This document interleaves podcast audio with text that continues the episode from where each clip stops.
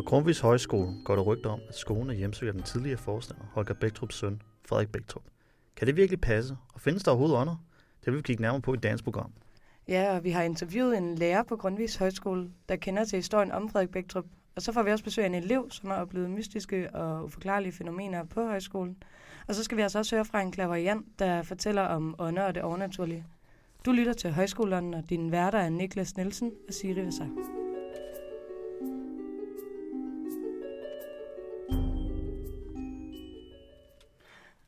Yes, og vi... vi, har, øhm, vi, har, vi har forberedt nogle ting nu, men, men, men Niklas, hvad tænker du? Spøgelser? Hvordan?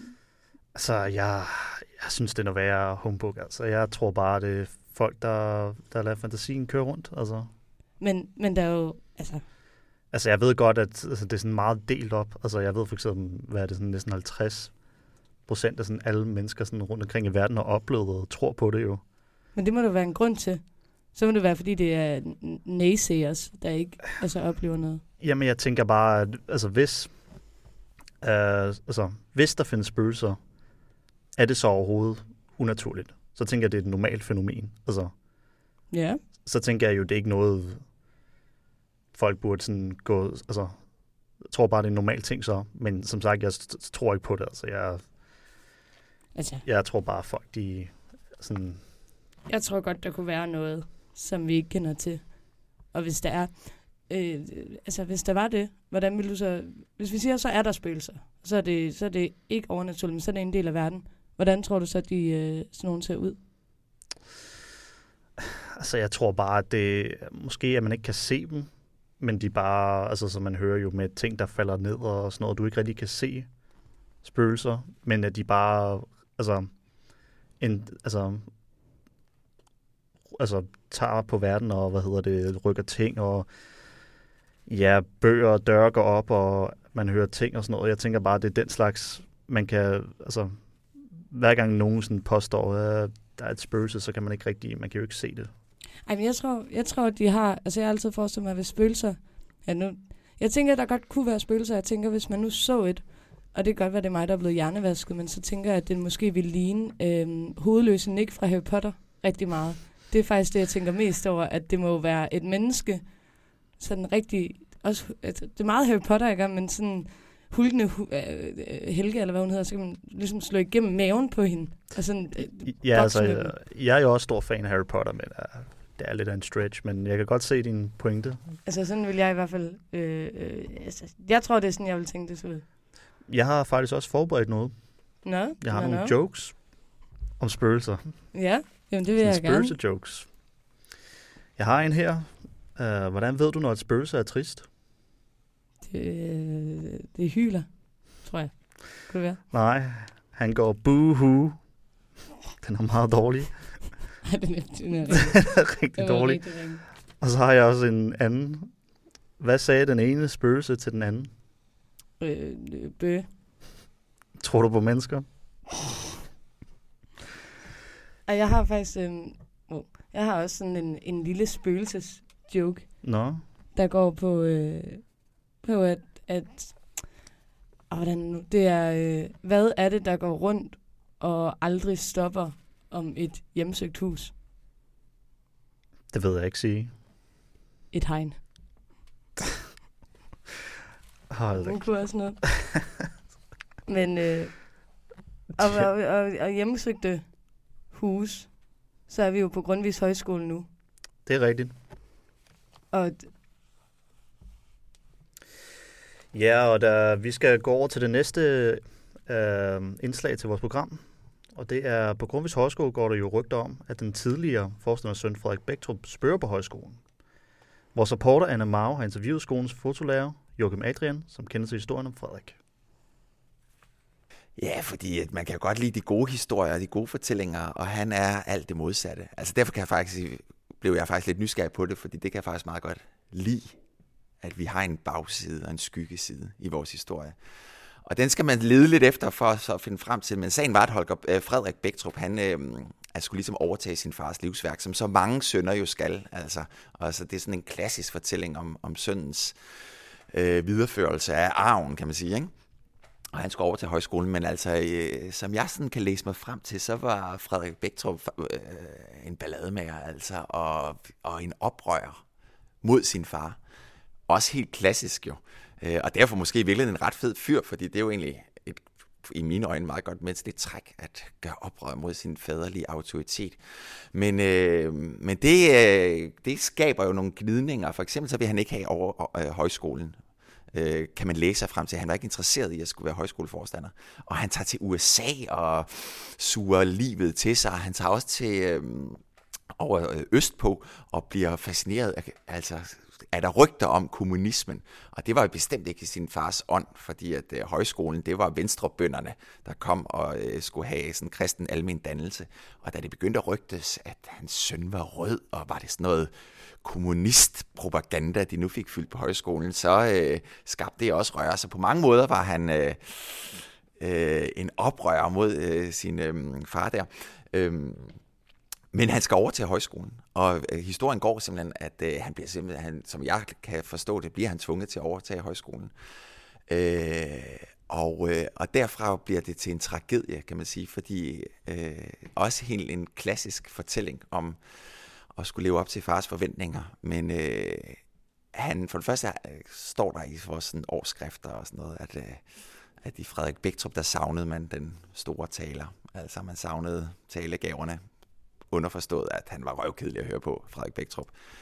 Han, og han interesserede, han interesserede sig for landbrug, så han begyndte også at lave sådan et landbrug herude, og sådan, slet ikke højskole. Øh, og derfor, så måske derfor, måske også bare fordi det var nedgangstider, de her kommunistrygter gjorde også, at bønderne pludselig holdt sig væk. Men elevertallet, der ellers havde været en kæmpe succes for Frederiksborg Højskole, svandt. Og på meget, meget få år, så kørte Frederik Bæktrup, altså sin fars livsværk, fuldstændig i sænk. Øh, og skolen gik fallit, og øh, hele familien Bæktrup blev ligesom sat for døren i et fallitbo øh, af sønnen, der, øh, der drev øh, ja, farens livsværk helt i sænk. Øh, og hvad der, altså det er jo, så, det er jo ret vildt altså, øh, og derfor hvad der så skete derfra er også stort set ubeskrevet. Der står i et af vores årskrifter ganske kort, at øh, Holger Bæktrup kom sig det aldrig, og det gjorde sønnen heller ikke, og mere er der egentlig ikke rigtig beskrevet. Der sker så det, at der kommer sådan et forstanderpar fra Jylland, som køber fallitboet, og de bygger sådan en, øh, en bolig til forstanderen herover ved siden af, hvor at den gamle forstander Holger Bæktrup kan blive boende. Men, øh, men sønnen forsvinder øh, ud af vores historie og ud af vores øh, fortælling, umiddelbart i hvert fald. Så man ved overhovedet ikke, hvad der senere er sket med sønnen? Øh, mm, ikke sådan officielt. Altså det sidste, der bliver skrevet om Frederik Bæktrup, det er, at han kom sig aldrig øh, nederlaget. Øh, jeg blev nysgerrig på det. Hvad skete der egentlig? Fordi vi for halvandet år siden øh, fandt sådan en gammel dør frem fra den gamle højskole. Nu er højskolen blev bygget om, men vi fandt en gammel dør, som vi har sat op i det her øh, fotolokale, og som egentlig bare er en flot, ældgammel dør. Og en dag, da jeg står og kigger øh, sammen med vores pedel øh, på ruden, så kan vi se, at der er krasset med sten ind i det ene af vinduerne, helt tilbage der øh, fra den gamle højskole, der er bygget i atten syvoghalvfems. Og når man kigger efter, så står der Frederik Bæktrup nitten elleve. Altså da han er en tretten fjorten år gammel, altså så han sidder dernede i udstuen og krassede sit navn ind. Øh, og det dukker pludselig op her for øh, ja, halvandet år siden, Frederik Bæktrup nitten elleve, og jeg begynder at dykke lidt ned i Frederik Bæktrup der, og for, der, vi har en gammel højskolelærer her, som hedder Ole Vind, som ved rigtig meget, og det er også ham, der har skrevet de sidste ord om Frederik Bæktrup, at han kom sig aldrig, og det gjorde faren heller ikke. Og jeg spurgte ham så her for en måned siden, da vi var med Rocco, og jeg havde lidt øl på... Øh, på Ole Vind og siger, hvad fanden, hvad blev der af Frederik egentlig?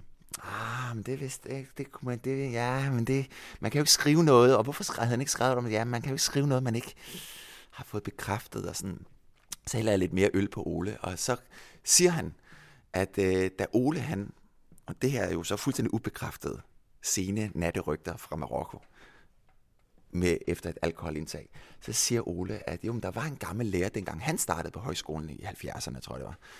Der var der en gammel højskolelærer, som havde været der den her gang, øh, da skolen var gået fallit og var blevet solgt, øh, og han var så en del af den nye øh, skole, men kendte jo til historien, og pludselig en gang i halvtredserne, altså femten år efter, at skolen er gået fallit eller sådan noget, øh, og rygtet siger, hvis at Frederik Bæktrup var flygtet ind til byen, og øh, iskoldt forhold mellem ham og faren. Jeg tror ikke, det havde set hinanden i de der femten år. Pludselig en dag, mens det, det er så Ole Vind, der har fortalt, pludselig en dag, så står de og har undervisning, så kommer Frederik Bæktrup og går rundt ind på skolen. Og ingen ved, hvad han laver her. Altså, de har ikke set drengen der i så mange år, og så går han rundt på skolen. Og folk er sådan lidt, nå, men der er ingen, der rigtig snakker med ham, eller... Øh, og så bliver det aften, øh, og han forsvinder ligesom. Og hvad der skete, er ikke helt sikkert, men under alle omstændigheder er Frederik Bæktrup død dagen efter. Øh, dødsårsagen er ukendt, men det er vist nok her på matriklen, øh, at det er foregået. Og mm, jeg synes, jeg kan se i Ole Vinds øjne, at det, øh, er, det er et uhyggeligt billede øh, ude fra parken. Og, og det er måske, jeg har på fornemmelsen, den hængning ude i Højskolens Park. Har du hørt nogle rygter om, at det spøger? Mm, altså, jeg får det jo sådan...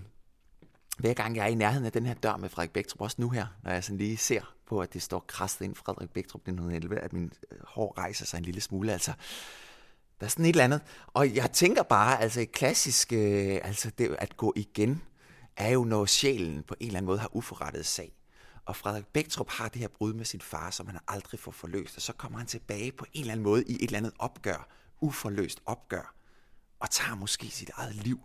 Og den der sjæl, kunne den nogensinde, havde, fandt den, noget den at finde ro? Altså, det lyder det ikke til.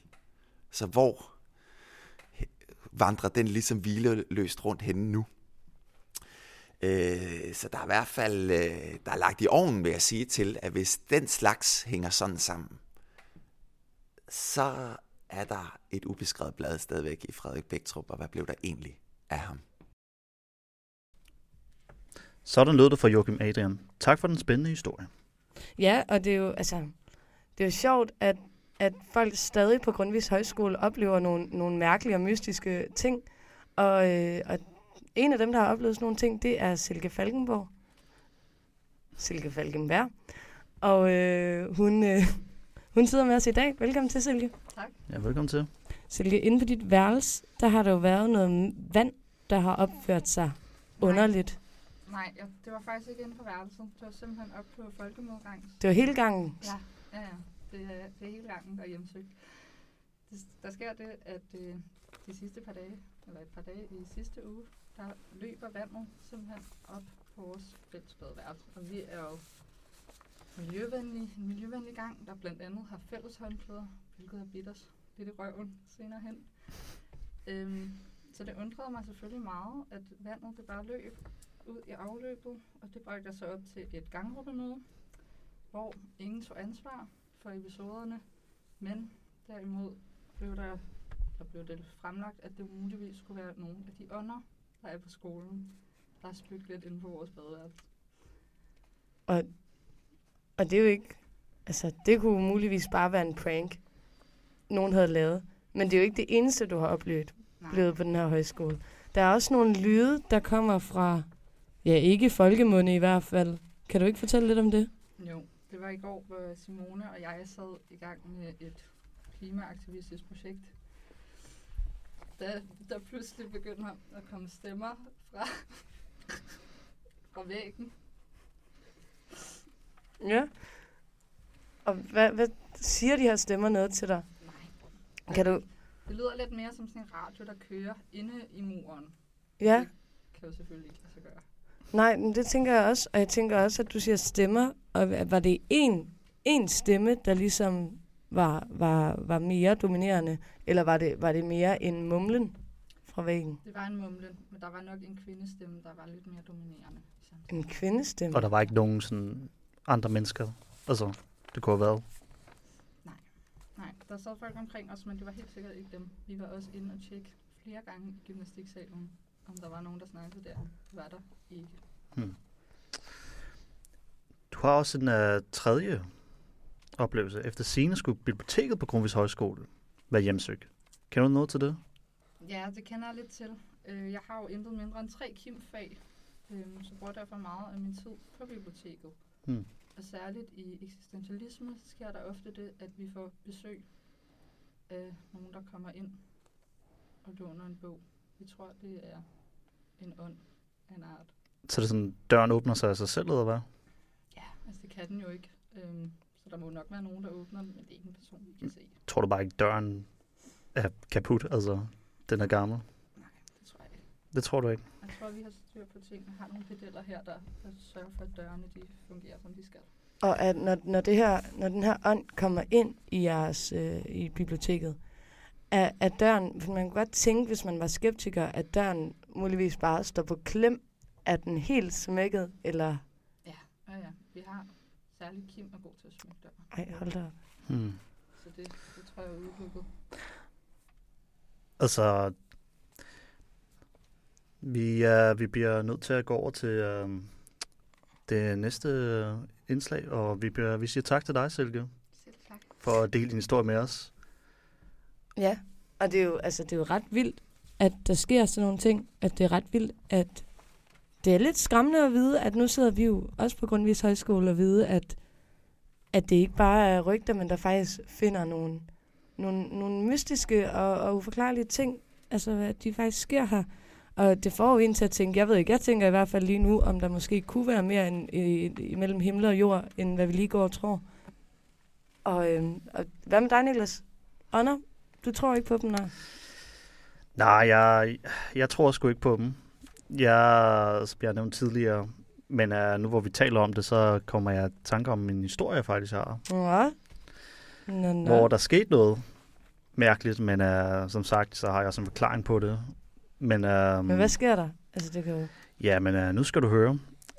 Der sker det, at uh, jeg er på vej hjem. Det er sent om aftenen. Jeg tror, jeg, jeg har været tretten tolv år eller, eller andet. Og så er jeg i gang med at låse døren op til mit hus, øh, og så kan jeg bare høre en rundt om hjørnet sige mit navn, i sådan ja, fucking klamre stemme, altså hey. Ret nøjeren. Mm. Men øh, så hårene, ja, de rejser på kroppen, og så skynder jeg mig ind. Men jeg tror bare, at du, jeg havde bare tænkt også på vej hjem der, sådan du, scary things og alt det der, altså som det er, det der med, hvad er der i mørket, og bla bla bla, altså. Man har den der livlige fantasi, så jeg tror bare, det var min hjerne der. Men tror du, at din, din hjerne kunne sige Niklas på den måde? Tror du virkelig, at det... Altså, kunne det ikke godt være noget fra den, altså, de mørke træers... Altså... Det er der selvfølgelig nogen, der vil sige, men altså, der er nogen, der har, hvad hedder det, sleep paralysis, hvor de sådan sover, men de sådan... Altså, de kan ikke bevæge sig, de er stadig vågne, og de ser ting og sådan noget. Det er der nogen, der har. Så jeg ja. tænker bare, det må bare være sådan, du ved, en hjerne, ens hjerne kan mange ting. Det er det. Ja. Yeah. Men det er jo også, altså apropos at kunne mange ting, så er der også altså, folk, der har, har jobs, hvor de, de arbejder med, med folk, der rent faktisk tror på andre, kan man sige. Ja, der er jo faktisk nogen, der beskæftiger sig med det, som Siri siger. Vores supporter Mie Bahl har snakket i telefon med en klaviant, Kit Lisele Dahlager, som fortæller om ånder og sit arbejde med det overnaturlige. Først skal vi høre, hvorfor nogle ånder sidder fast i denne verden. Uh, de fleste afdøde personer sidder fast uh, uh, på grund af følelser. Okay. Der kan være sket noget uretfærdigt. Der er noget, de skal have forklaret. Der er noget, de ikke er færdige med. Uh, der kan være mange forskellige årsager. Men meget er jo på føleplanet. Det er jo det værste næsten instrument, vi har. Fordi det er jo det, der er svært at nogle gange komme over, hvis der sker noget uretfærdigt, eller man er blevet snydt, eller på anden vis. Udover at de kan sidde fast, fordi det irriterer dem frygteligt, at der er nogen, der flytter ind i deres hus, fordi de ikke har indset, de er døde. Okay. Så, så. derfor så, derfor så øh, jamen det kan være rigtig mange forskellige ting. Det kan også være, at der er sket noget... Øh, Altså noget forfærdeligt der. Det er jo også på følelsesiden. Så det er jo også det, der er i mange slotte og, og gårde eller godser. Det er jo, øh, ja, så har man slået en eller anden i voldgraven, og det er faktisk ikke engang løgn. Så hænger man lidt for det, til, til, til man har, har lært noget af det, og selvfølgelig er det mange gange det, der gentager sig. Der er jo forskel. Det, der gentager sig hver aften klokken tolv, det kan du ikke rense over. Det ligger i en følelsesmæssig, på den strækning skete der noget, men, men de fleste andre ting kan du hjælpe videre over i lyset. Okay. Øhm, hvordan ved man, om det er en negativ eller positiv øh, energi eller ånd? De fleste øh, sjæle, der man får fat i, er jo meget ydmyge, så ja, det kan godt være, at de står, fremstår. Mm. Men det er der jo altså også mange fysiske mennesker, der gør, når man så begynder at snakke med dem, så er de lige så bløde som smør indvendigt. Og sådan her, det er jo også med sjæle, fordi det er jo folk, der har levet. Øhm, det er de færreste, der er, er voldsomme. Øh, det er meget lidt, jeg har oplevet det, og, og, og det er jo så med, at så er det mig, der tager styringen på det her. Og så, så får man hjulpet de mennesker op og videre i lyset, der hvor de nu skal lære noget mere. Så de fleste er stille og rolige, øh, når de har fået sig forklaret, eller blevet retfærdiggjort, eller forstået, at vi skriver to tusind nitten og Gud, og ja. Altså, så, så er der som regel ingen problemer. Tak. Men de fleste har brug for at komme af med noget. Øh, øh, jeg kan give et eksempel på noget. Det var noget uretfærdighed, sjælen følte, og han var rasende på sin svoger. Men da jeg så kom og fik ligesom sat fokus på, hvem er det du er, og hvorfor er det du gør det, og hvorfor er det din svoger handler, som han gør. Og ved du hvad, så var han klar til at tage afsted. Det kunne han. Den vinkel havde han ikke lige set det fra. Så nogle gange er det, altså det behøver ikke være så spookigt. Det her, det er en hjælp til sjæle til at få fred og til mennesker i huset til at kunne holde ud og bo der. Tak. Øhm, hvordan oplever folk, at der er en øh, ånd til stede? Altså hvordan kan det mærkes? Man kan selvfølgelig mærke kulde eller varme, man kan mærke, at man har en følelse, nogen har en følelse af, at de går igennem en. Man kan føle, at man bliver nedstiget. Øh, der er ved Gud også nogen, der lægger sig ved siden af, eller oven på en, når man går i seng. Øh, øh, der kan være bøger, der ryger ud af bogreolen, radioer, der tænder og slukker, fjernsyn, der tænder og slukker. Det kan også bare være, at man fornemmer en skygge. Det kan også være, at man har en, en lille barn, for børn reagerer oftest hurtigere. Øh, som kan mærke det og ikke vil være på værelset, eller katten og hunden, som sidder og stiger ind i væggen og ser skræmt ud. Så det, det kan give mange forskellige signaler. Ja, okay. Øh, og hvordan foregår sådan en husrensning så? Jamen, den foregår jo ved, at folk ringer til mig og bestiller, at jeg kommer ud, og så når jeg skal rense et hus, så er jeg altid øh, tændt op i energierne, inden jeg overhovedet går ind på matriklen, fordi jeg er start til at, klar til at arbejde lige så snart jeg kommer ind. Og så jeg når nærmest sjældent mere end til måtten i entréen, øh, og så begynder det bare, for noget af det har jeg fået ned hjemmefra, for den åndelige verden ved jo godt, hvor jeg skal ud og rense. Øh, og så begynder jeg bare at snakke og snakke og snakke, og det kan tage alt fra ti minutter til tre kvarter, og så går jeg rundt og renser huset. Og mærker yderligere for at sikre mig, om der er andet.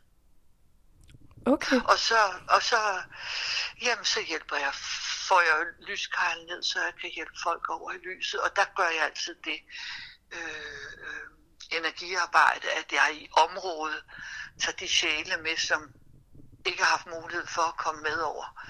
Så de kan få lov til også at komme hjem og komme videre i deres sjæleliv. Og så er der ro, orden, stilhed, beskyttelse over hus og mennesker og bolig. Det lyder godt. Øh, lige et sidste spørgsmål. Øh, hvad er ja. din holdning til folk, der leger ånden i glasset for at komme i kontakt med en ånd? Åh, jeg, jeg, jeg kunne aldrig selv drømme om, selvom jeg undskyld, kan kende forskel på skidt og kanel, så kunne jeg ikke drømme om at lege med energierne. Jeg arbejder seriøst. Og når man leger med energierne, kan man desværre også få fat i nøjagtigt de samme mennesker, hvis man udsætter sig så sårbart, kan man få fat i de sjæle, der er udsat på at tryne og prale. Og det er sådan, man kender forskel. De, de praler, de tryner, de styrer, de manipulerer, øh, som mennesker gør, når de er hernede. Så det er ikke sådan en stor sjov forskel, der er bare ingen krop på. Øh, men der er rigtig mange øh, sårbare mennesker, der ligger, har været rundet psykiatrisk afdeling med psykoser, efter at have leget hånden i glasset. Så det er helt vildt, hvad jeg har henvendelser for folk, der er skræmt for videre sans.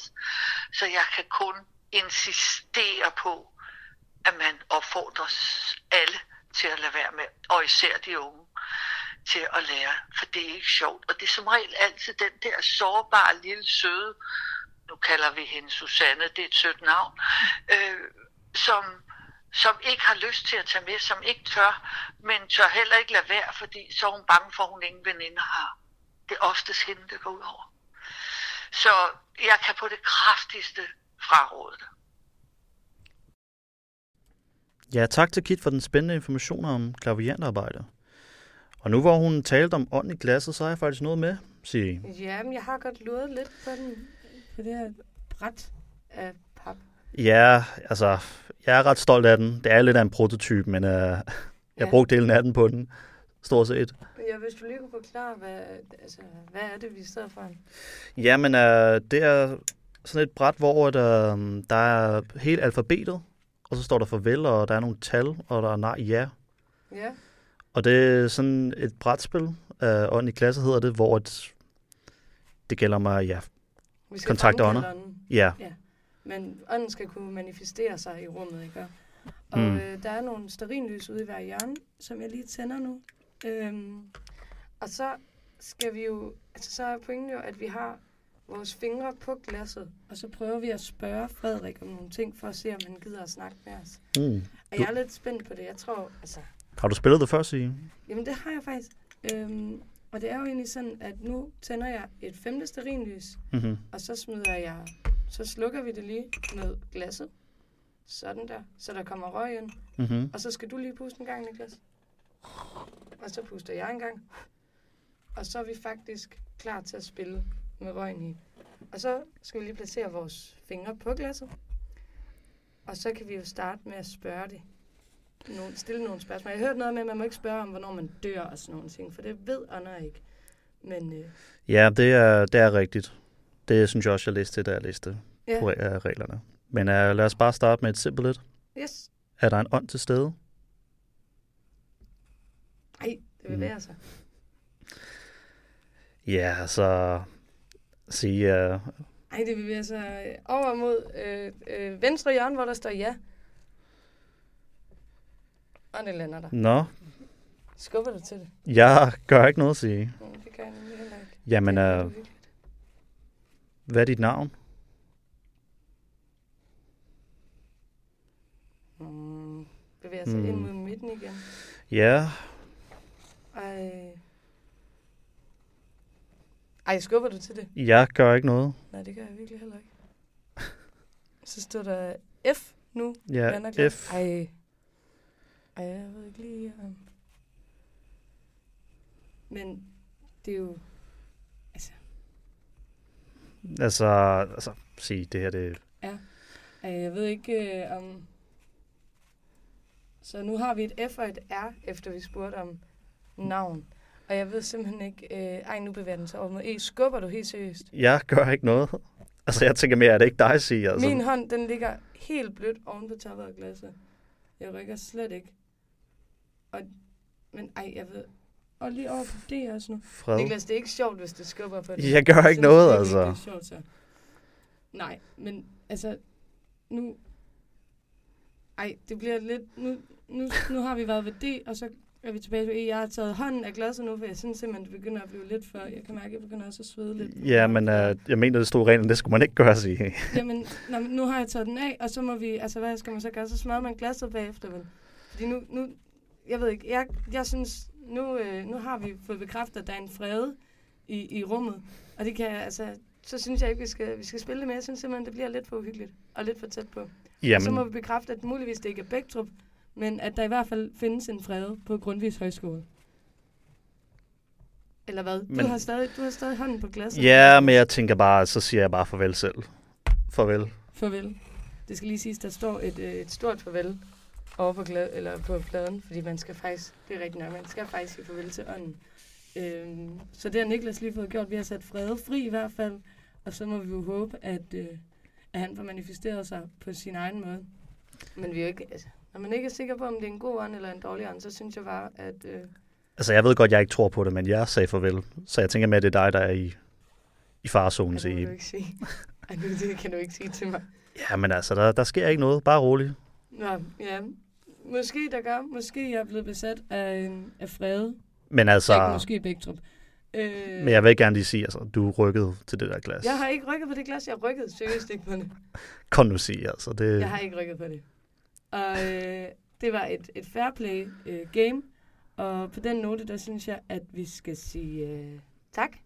Og, mm. øh, og farvel. Og god eftermiddag til alle. Og tak til de gæster, der var med. Joachim Adrian og Silke og øh, Klaverant Kit.